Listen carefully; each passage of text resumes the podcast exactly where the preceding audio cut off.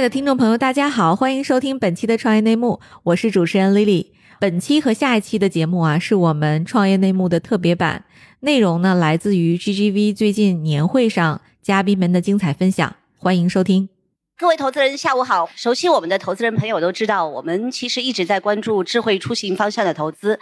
其中与我们 GGV 非常有渊源的，也是我们在过去二十一年中最为重仓的项目，就是小鹏汽车。那今天我们也非常荣幸邀请到了小鹏汽车的董事长和小鹏先生来到我们的年会现场，和基金进行对话。有请两位上台。那个小鹏是刚从湖北武汉飞过来，然后。刚刚他来的时候，坐在里面稍微聊了一会儿。他昨天晚上是赶了四场，然后他完了以后呢，还会赶去苏州。赶完苏州以后，他还得赶回上海。他十点还有个场，所以他是百忙之中特地来参加我们这个年会，非常感谢啊。那我就先开问，第一个问题的话就是。我觉得可以先从你的心路历程讲起啊，就是从一个做 IT 做产品 UC 的创始人，然后跟阿里做了一个并购，在阿里也待了三年多时间，在前期呢就孵化了小鹏汽车这个公司，就二零一四年我记得当时去开了一个样车，然后一直到自己跳出来创业，讲一讲你这个心路历程吧。这个过程是怎么样的？这个刚才我们还在说，我记得就有很多人各种各样的劝说，有的人劝你做，有的人劝你不做。那你自己当中是经历了怎么样的一个波峰低谷？对，刚刚跟季军还在聊这个汽车，还是一个蛮有趣的事情。说实话，我在第一次创业之后，对于造车这个事情很感兴趣。我记得我当时跟一个朋友聊天，他说：“小鹏，你在谈到做智能汽车的时候，是眼睛发光的。”但是谈很多事情你是就是那种很正常的状态，那么实际上我自己不知道我已经在发光，就代表是你对于某种事情如果有了特别的热情跟憧憬的时候，如果你真看到了，你就不要想太多。我当时想了非常多，呃，很苦怎么办？失败怎么办？不懂怎么办？这个我心里还压力挺大的，说实话。回过头来看啊，我觉得有几点感悟吧。我觉得第一个感悟就是不要想的太清楚。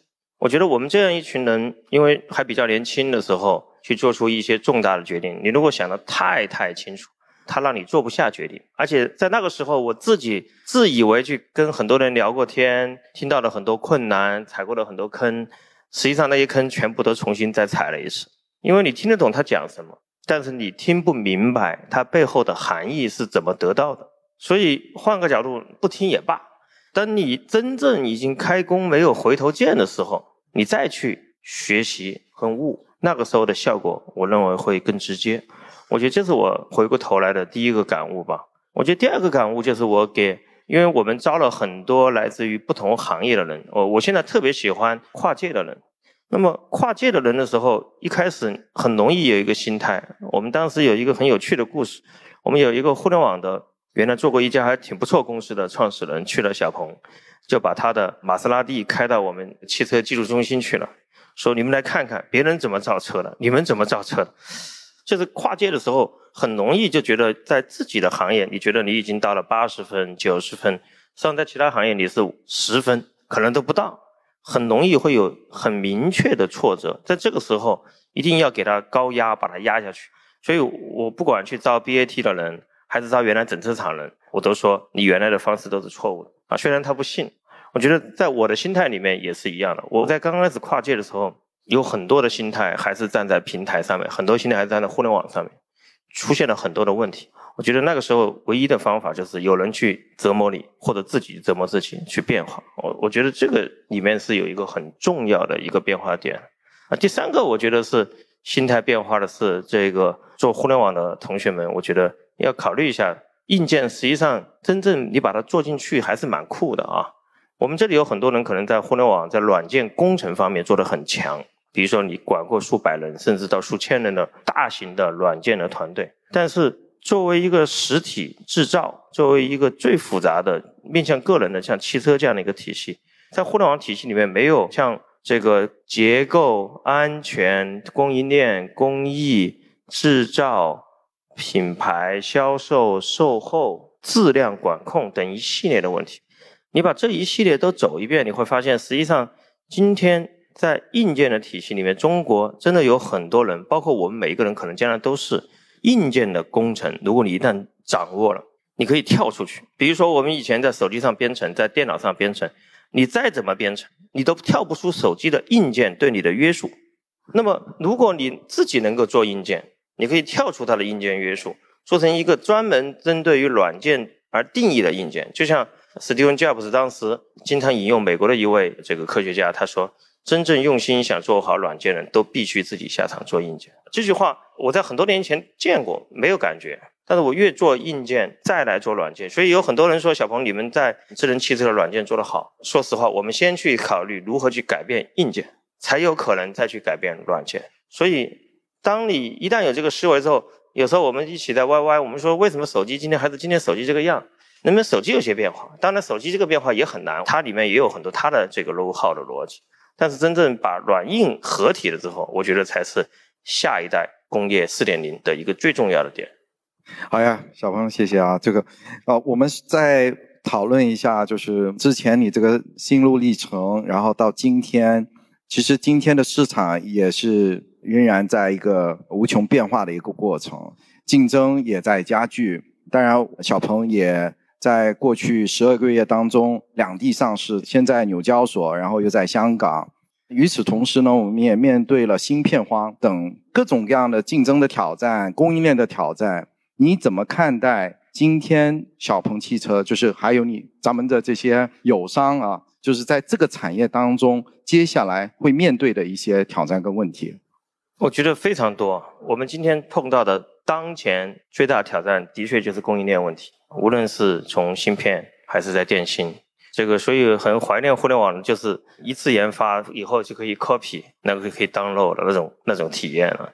这个车不一样，车少一个芯片。我们一台车有多少芯片？我们一台车统计出来有一千七百多颗芯片。有很多人可能不太理解，很多人说你们缺芯片，我能不能帮你去找到这个芯片？因为大部分人所关注的芯片只是几颗最主要的芯片，但是有非常多颗非常微小的芯片，你一旦缺少，比如说才几分钱每分，然后炒到了几千块钱人民币，就真的是很夸张的。但是你没有这一颗芯片，就完全没有办法。从明后天开始，我觉得我们会进入一个很大的、很新的一个挑战了。我觉得芯片问题大概在明年年底可能可以基本解决，如果电芯的问题可能到后年初，我认为是可能二零二三年问题得到缓解之后会陷入新的挑战，比如说像合资的企业，大众、丰田，他们都会全资进入市场。从二零二二年，也就是明年开始。中国已经打开了合资车厂的股权比例了，最高可以做到，如果我没记错是百分之百。也就是说，在今天中国有很多合资的企业，它有可能在明年、后年或者某一个时间点变成一个全资的这个品牌了。那这个时候，它会用什么样的方法进入这个赛道？我觉得这是我们今天的一个蛮大的挑战。像今天我们新造车企业跑得很快啊，我们今年上半年增长了百分之五百多。但是我们到了前三个季度，我们做了一个统计，我们上蛮大压力的。为什么？今年因为全国大概的销量，我们估计同比可以接近新能源汽车增加百分之一百，大概啊。但是我们看新造车企业在里面的比例，目前来看微降，大概降了接近一个点。这代表什么？行业涨了一百，你自己涨了五百，没用。那你的行业在这个市场里面没有变化，而且微降了。我们上还是蛮大的挑战。所以换个角度，汽车领域跟互联网领域，我们从某种角度现在都在看一个事情，就是说如何从局部优势到更大优势，如何从更大优势到生态能力壁垒啊，这是我们今天很大的挑战。比如说小鹏选的道路就是做科研，大量的研发投入到中国到全球，我们今年招聘一万人以上。那么一年招一万人意味着什么？意味着你的组织有大量的问题。我在以前的创业里面。从来没有招过这么多人在一年内，从哪来？怎么融合？怎么组织？干部怎么培养？以后潜力的选手怎么筛选？文化到价值观的变革在哪里？全部都是挑战。所以我觉得未来的两到三年里面，中国的所有的新造车也好，传统的造车企业也好，都面临着在这种巨大的浪潮里面跑了过去。我觉得二四二五这几年就会真正看到谁赢。谁很难赢，但是你要是现在想挣钱，现在想保持份额，反而有可能会败。所以我们是非常激进，也非常焦虑在这个市场。说实话，但是如果你撑过去了，做到一千亿年收入，到了这样一个规模级，可以勉强站住脚。从我们角度来看。好，这个得不断的与时俱进，然后我觉得就是接下来前面的路还是要继续的坚持，然后继续的投入。刚才小鹏你也提到，就是围绕着我们专注于科技的投入发展、智能化的一个发展。在我个人的这个理解当中，当时这么多家里面选择跟小鹏的一个合作很重要一点。就是小鹏看到的不仅仅是从一个汽油到电动的一个未来，更重要是一个智能化的未来。所以在此当中，我们在科技的投入也是巨大的。那我我也想再讲，就是未来的几年，我们看到就是功能机到智能机的一个变化当中，其实这个市场的变化当中，就是说玩家会越来越少，它会越来越集中，就是一个有一定的投入规模优势。然后未来再看汽车产业，你觉得将来会是怎么样的？就是智能车的时代是不是一个多品牌，可能是五到十家、三到五家的一个市场，是什么样的一个变化？然后大家核心的差异点会是什么？对这个问题，我们也在探索答案了，特别是最后一个核心的差异点啊，我是比较坚定认为汽车也会接近像手机一样的变革，在二零二五年到二零三五年可能。全球大概有五家或者稍微多一点，能够拿到了百分之七十到八十的这个全球的市场份额。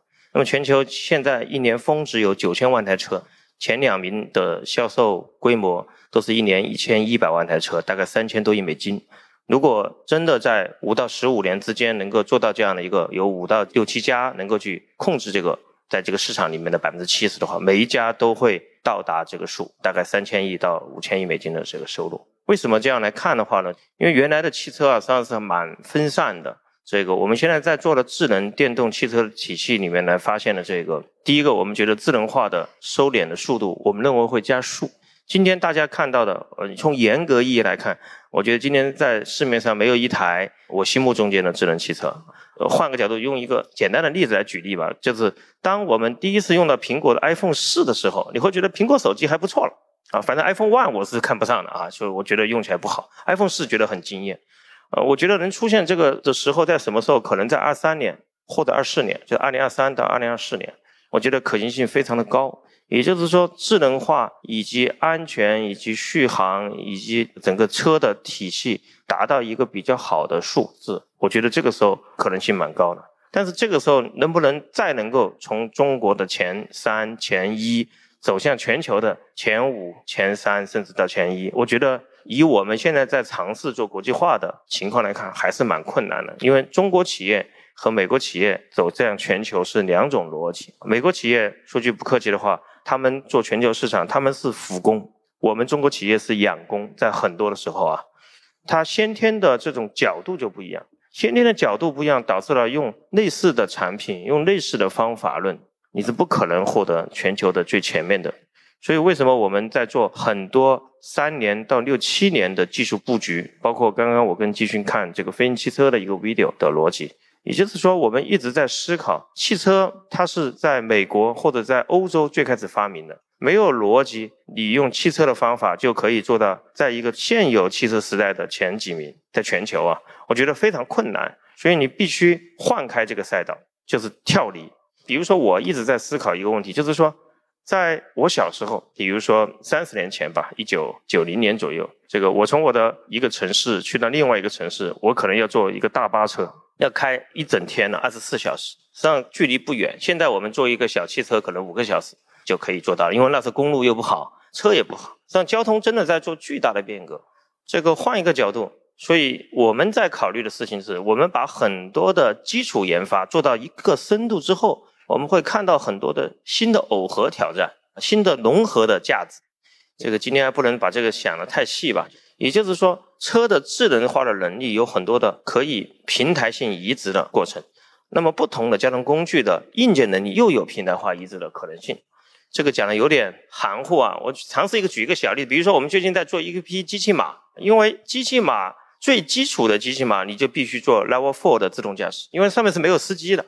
而且它的这个自动驾驶的难度比汽车还要难，因为汽车大概是在一个二维加一个时间轴，这个二维是个很规则的体系，但是一个机器码或者一个机器人，它是一个在完全不规则的体系里面去做的，所以这些技术的深度和远度的交叠，真的会产生很大的壁垒，这是我们正在探索的一个事情。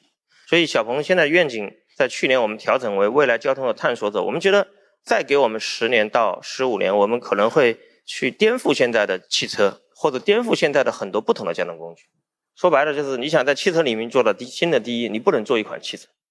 对我，我觉得确实这个智能化电动加智能车，现在是给咱们中国的汽车产业一个跨越的一个机会。与此同时呢，真的是要做到一个全球领先的一个位置，更加超越的一个位置，我们还是要。打破原来的这个对车、对于交通的一个理解，所以为什么小鹏会推出这个小鹏汇天，就是这个飞行汽车？刚才小鹏给我看了一段那个 video，这个视频马上会发布的一个视频，是一辆车能跑能飞的车，所以这个还是挺有意思的一个愿景啊。那我这里就顺着刚才小鹏讲的一个内容，就是国际化，因为本身小鹏也开始国际化。呃，现在也开始把咱们 G 三卖到这个北欧的这个市场。你对这个国际化有怎么样的一个期待？只是小小试错吗？还是有怎么样的一个更长远的一个规划？你觉得我们有能力跟特斯拉、奔驰、宝马，就是这些所谓的一线的外资品牌，来在国际市场上去竞争吗？对，我觉得当然可以啊，只是说我们今天。如果你不真正走出去，还挺困难的啊！我两次创业，我每次创业都做了很多的国际化啊。我可能跟大部分中国的创业者不一样。很多人认为你应该把中国做到前几，市场份额稳定，有了足够的利润再去做全球。但是我觉得看做全球化需要看节奏。等你把中国做到了第一，可能你做全球化的节奏已经已经 lost 那个 Windows 七了。我上次有很多的时候会很担心。我们在做国际化的时候看到了很多不同的变化，比如说中国的安全标准跟欧美的安全标准是不一样，那么这会推动了我们将来的车里面可以支持所有的安全标准。我们看到了中国的数据隐私保护跟全球的数据隐私保护是不一样，我们看到了碳排放的要求是不一样的，所以我们在转换我们中国所有的这个能源，尽量到水能甚至到光能的体系里面去。就是当你做了全球化之后，实际上你对你的整个的你的产品的品质、安全和要求到达一个全新的状态。当然，我相信我们做全球化很难很慢啊。我们定的有几个节奏，就是三个三年。第一个三年，从二零二零年到二零二二年打基础，不追求销量，把海外做到一千个人团队，开几十个国家，把产品能够做好。说实话，我们中国的很多的车，它的销售逻辑叫做定位法。定位法是什么？比如说卖给什么样的客户群，在什么样的场景的需求，上什么样的牌的需求，这样的逻辑实际上在全球化是非常困难的。我们就用很简单，用科技法，就是科技能够放之全球，更有可能性都可以使用。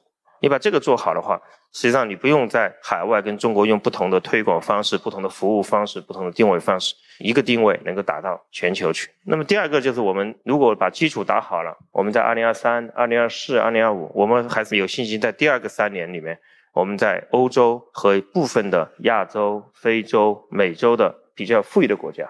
我吸收上一次创业教训，就是先做比较发达国家，比较发达的国家实际上。它对你品质要求更高，但是一旦你进去了，做好了，共享了成功，利润也非常的好。反过来对你国内的品质的要求也更高。我们一直都说这个，如果没有争第一的目标，没有对于自己来说争全球第一的安全标准、品质标准，你永远做不到第一。所以你要把这个事情成为一个分解成十年、十五年的逻辑。国际化是一个倒逼我们的分解过程，我觉得还是蛮好的。我们期望将来全球化能够占到我们。百分之五十以上的销量跟收入，这是肯定的。对，所以你的这个战略本身策略，可能就是要一步一个脚印，分三个三年来走。而你觉得就是说做汽车，我们肯定就是要走发达国家，然后让他们的标准，让他们对质量的要求来反哺我们对科技的这个追求跟进步，对吧？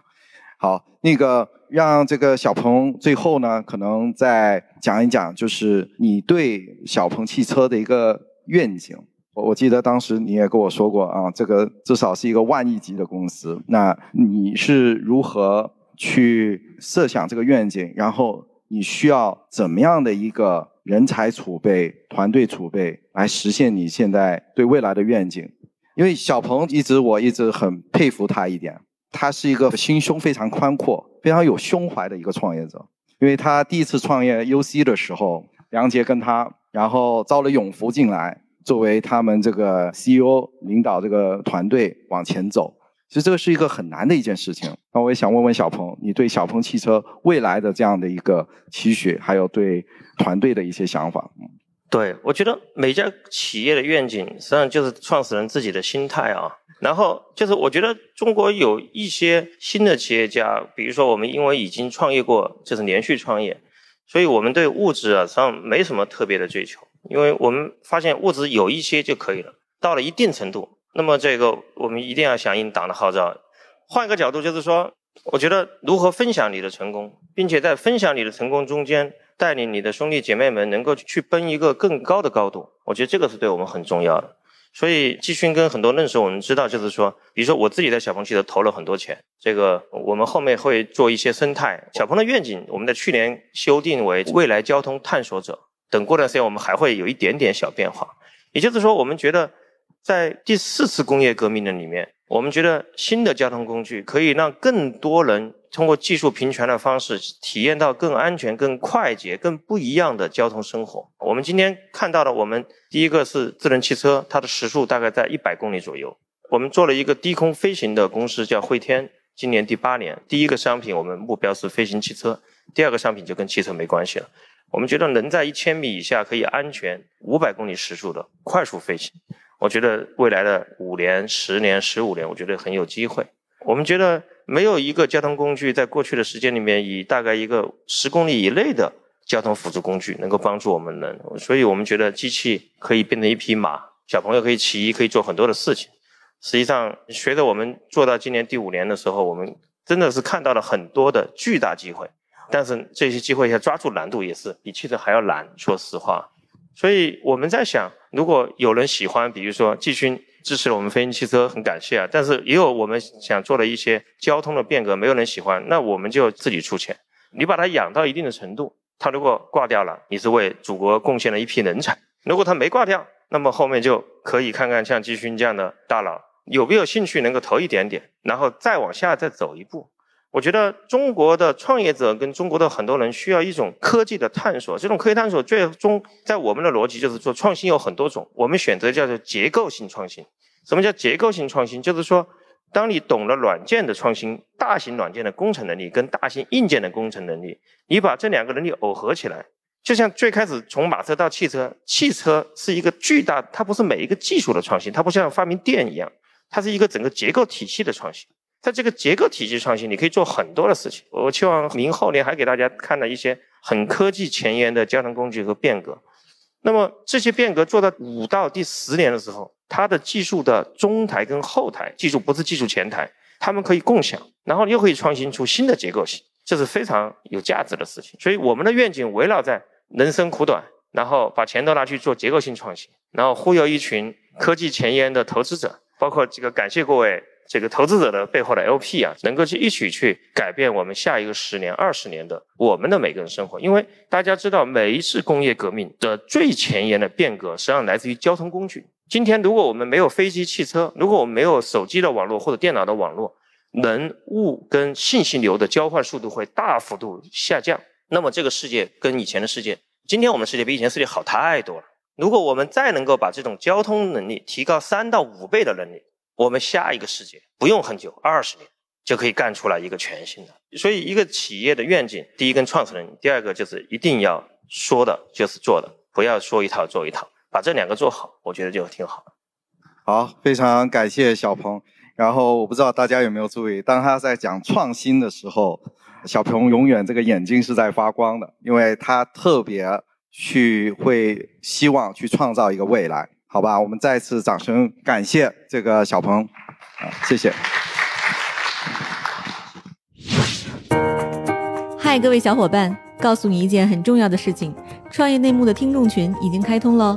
在这里，你可以和我们直接沟通，也可以第一时间了解到 GGV 纪元资本线下活动的动态，近距离聆听投资人的独特见解，并且结交其他互联网圈子的小伙伴呢。入群，你只需要添加微信公众号 cynmxzs，我再重复一遍 cynmxzs，也就是创业内幕小助手的拼音首字母。并在好友请求中标注“创业内幕”。接下来，小助手会帮助你完成入群操作。我们期待你的加入。各位 GGV 的 LP 们，大家下午好啊！我是 GGV 的合伙人浩军啊，加入团队七年半的时间。然后现在是我和我们的管理合伙人，包括 Eric 徐炳东，包括我们的同事 Daniel 邱成和甘霖，一起在做一些新品牌的探索和布局，跟大家简单分享一下我们在这里的一些思考。好，接下来我们邀请这个新式茶饮集团茶里的 CEO 谭琼女士上台，我们跟大家做一个简单的对话。因为呢，所谓的新消费，在过去的这两年，一会儿冷一会儿热，然后一会儿过热，一会儿又过冷。所以我们希望简单的通过几个问题探讨一下里面的一些变与不变。第一个呢，其实作为一个比较传统的赛道，我们当时其实是一个什么样的契机？可以简单点跟大家分享一下。呃，我当初创查理这个品牌的时候，其实已经是我的第二个创业项目。那我。也还是基于对于整个行业背景的理解，以及对于未来价值的认可，我还是觉得它是有足够的价值空间可以去实现。在茶的这个行业里面，现在中国的状态就是，它虽然是个农产品又很传统，但是它其实是在中国所有的农产品里面是唯一的一个三段非标的行业，就是从茶的产区、供应到这个一二级流通市场的交易，再到 C 端的定价。都是非标的，所以这个里面其实它是有非常大的点可以去挖掘的，而且我觉得前端的消费者、C 端消费者的需求是远远都没有被满足的，所以我还是基于本身市场有这样的需求，以及有从不管是产品的升级替代，所以我们选了袋泡茶这一个产品切入，就是认为它解决了几个，第一个是标准化形态，第二个是标准化品质，第三个是标准化价格的三个快消品的核心的痛点，然后。觉得从人群的广阔度上面，过去我们中国传统的散茶还是在一个非常小众的人群当中很难去突破。那我们觉得可以，一个是从人群深度的满足，以及自己产品的升级、改造和换代，应该我们觉得从这个中间还是看到非常大的市场的空间是可以作为的。所以这是我来做这个品牌的初衷。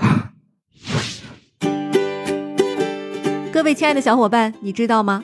除了创业内幕之外，我们还出品了一档英文播客《Evolving for the Next Billion》，由 GGV 纪元资本的管理合伙人童世豪和市场经理 Rita 杨主持。如果你对东南亚、印度、美国等海外市场感兴趣，欢迎收听来自当地头部创业公司 GVC 的声音。收听及订阅，您可以在我们节目顶端找到 GGV 的小馆，点击进入就能看到我们出品的这档节目了。欢迎喜欢收听英文播客的小伙伴点击订阅哟。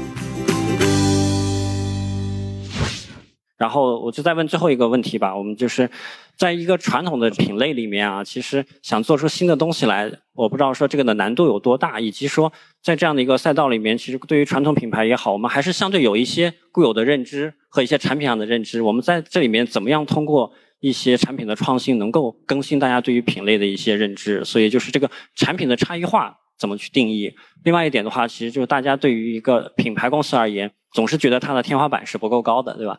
所以其实我们怎么认为我们产品和品牌的一个市场空间和一个规模空间？